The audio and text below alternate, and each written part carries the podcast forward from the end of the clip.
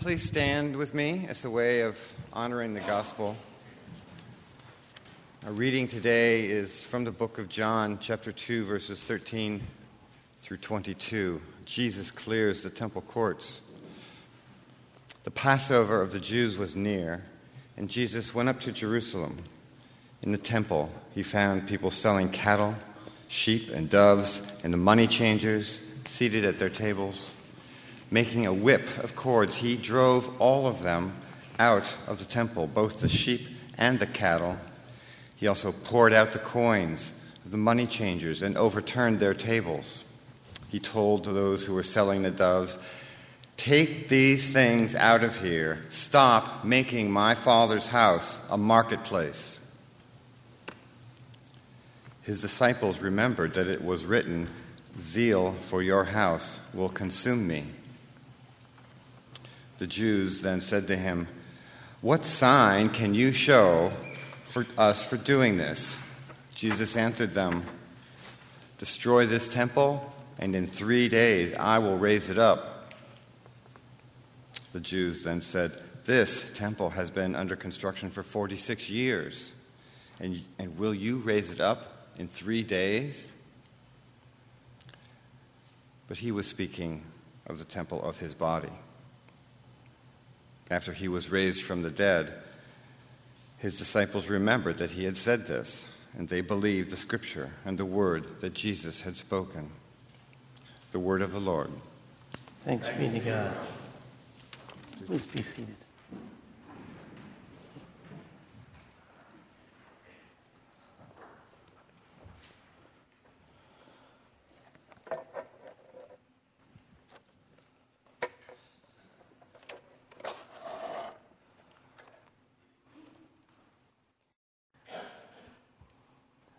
Thank you, youth, for singing that great piece called Thrive. Wow, that's, that's the message for all of us. Well done. And I'm very glad that you set up the chairs. It was nice to see you sitting up here. I'm going to take full advantage of that. You know, I, I've, I read that um, in, in biblical times, when Jesus would sit, that would mean when any rabbi or teacher would sit, that meant the teacher was about to teach. Um, it's kind of countercultural to us now. Usually, when teachers are teaching, they're standing up.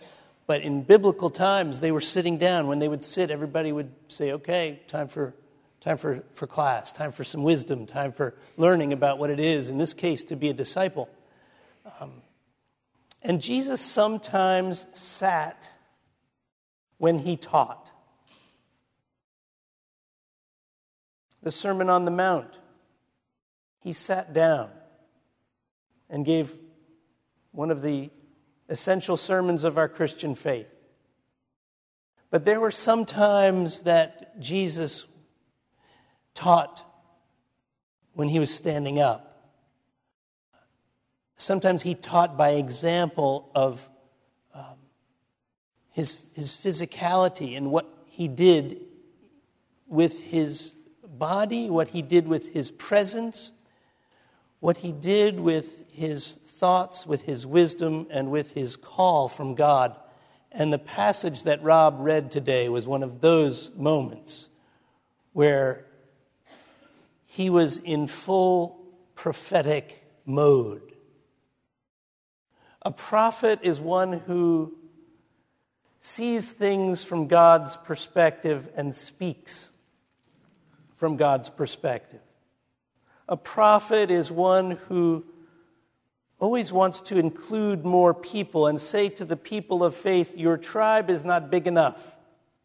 God's love is bigger than what you think. And God's love is more inclusive than what you think. And God's prophets for thousands of years have questioned the status quo, have in some ways, comforted the afflicted and afflicted the comfortable. And Jesus, in this passage, is doing just that. And it's not the Jesus that you probably learned about in Sunday school. Maybe you did. But the gentle Jesus, meek and mild, that we often think of, is not this Jesus.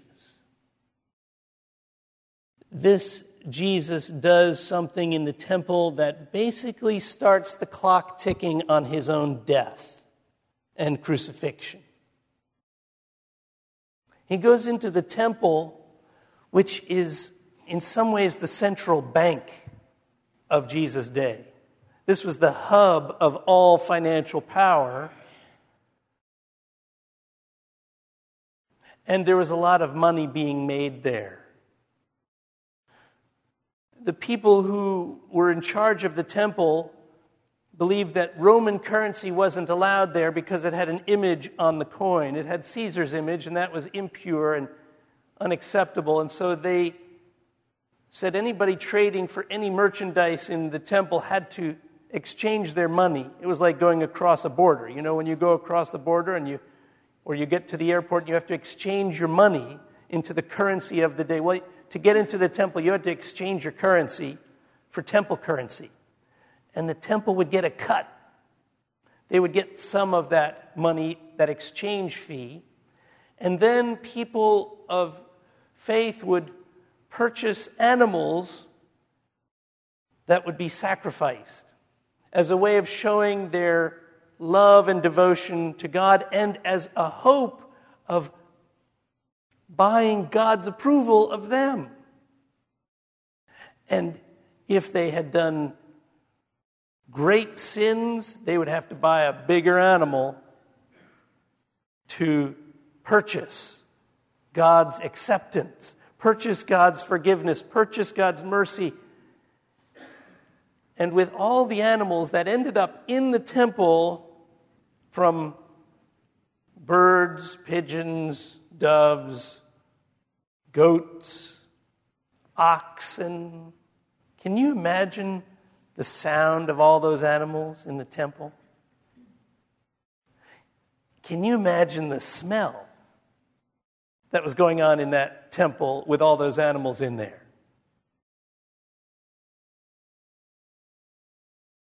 Maybe, maybe that was holy crap.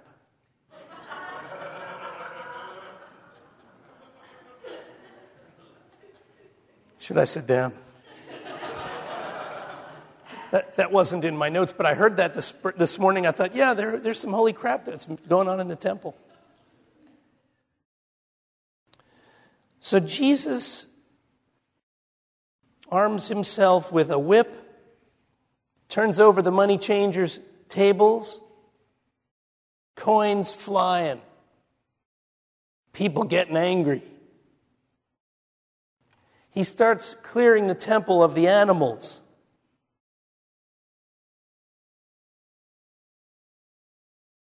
which is a significant theological statement by the gospel writer of John.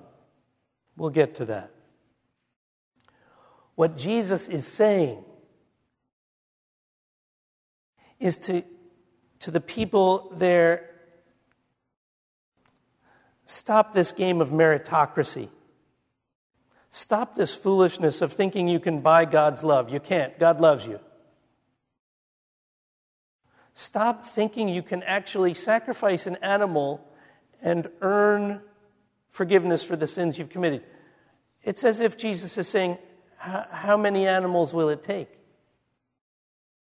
Two goats, is that enough? Two goats and a lamb? How about throwing an oxen? Is that, is that enough?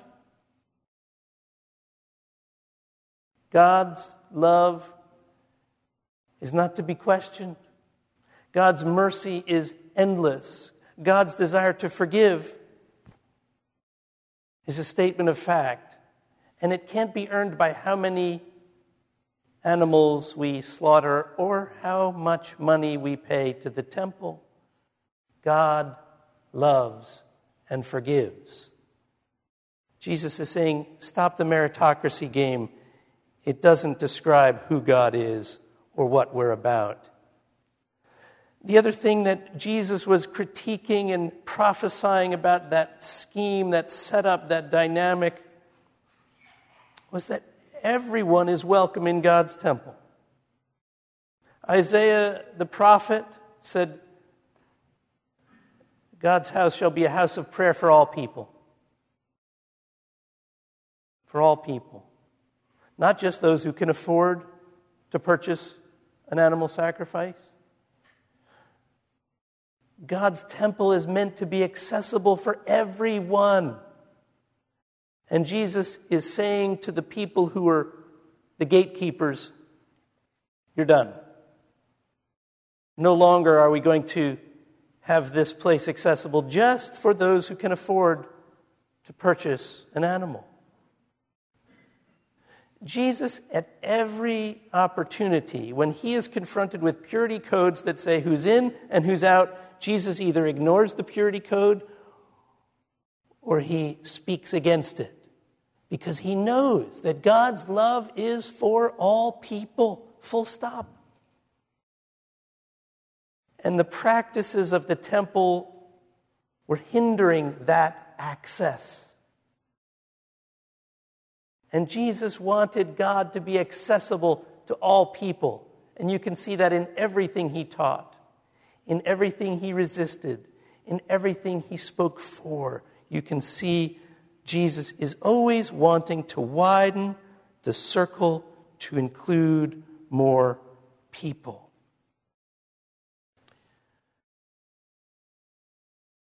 When Jesus throws the animals out, when Jesus throws the money changers out,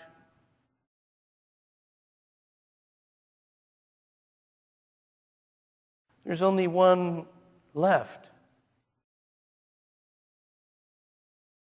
And that is the Lamb of God who takes away the sins of the world. The gospel writer of John is writing to the early church and to us,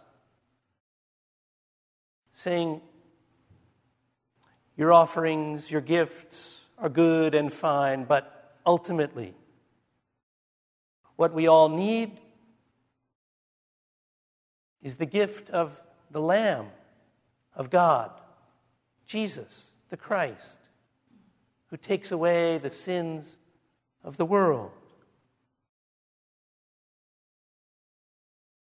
And consistent with Jesus trying to teach us who God really is and who we really are.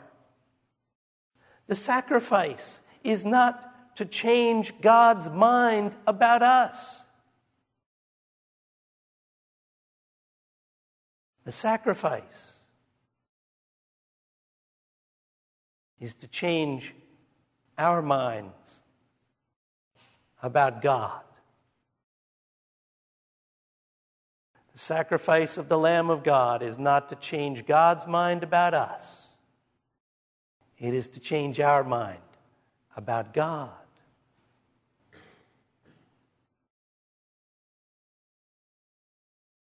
This is the one we follow to the cross, to the grave, and to the resurrection. Amen.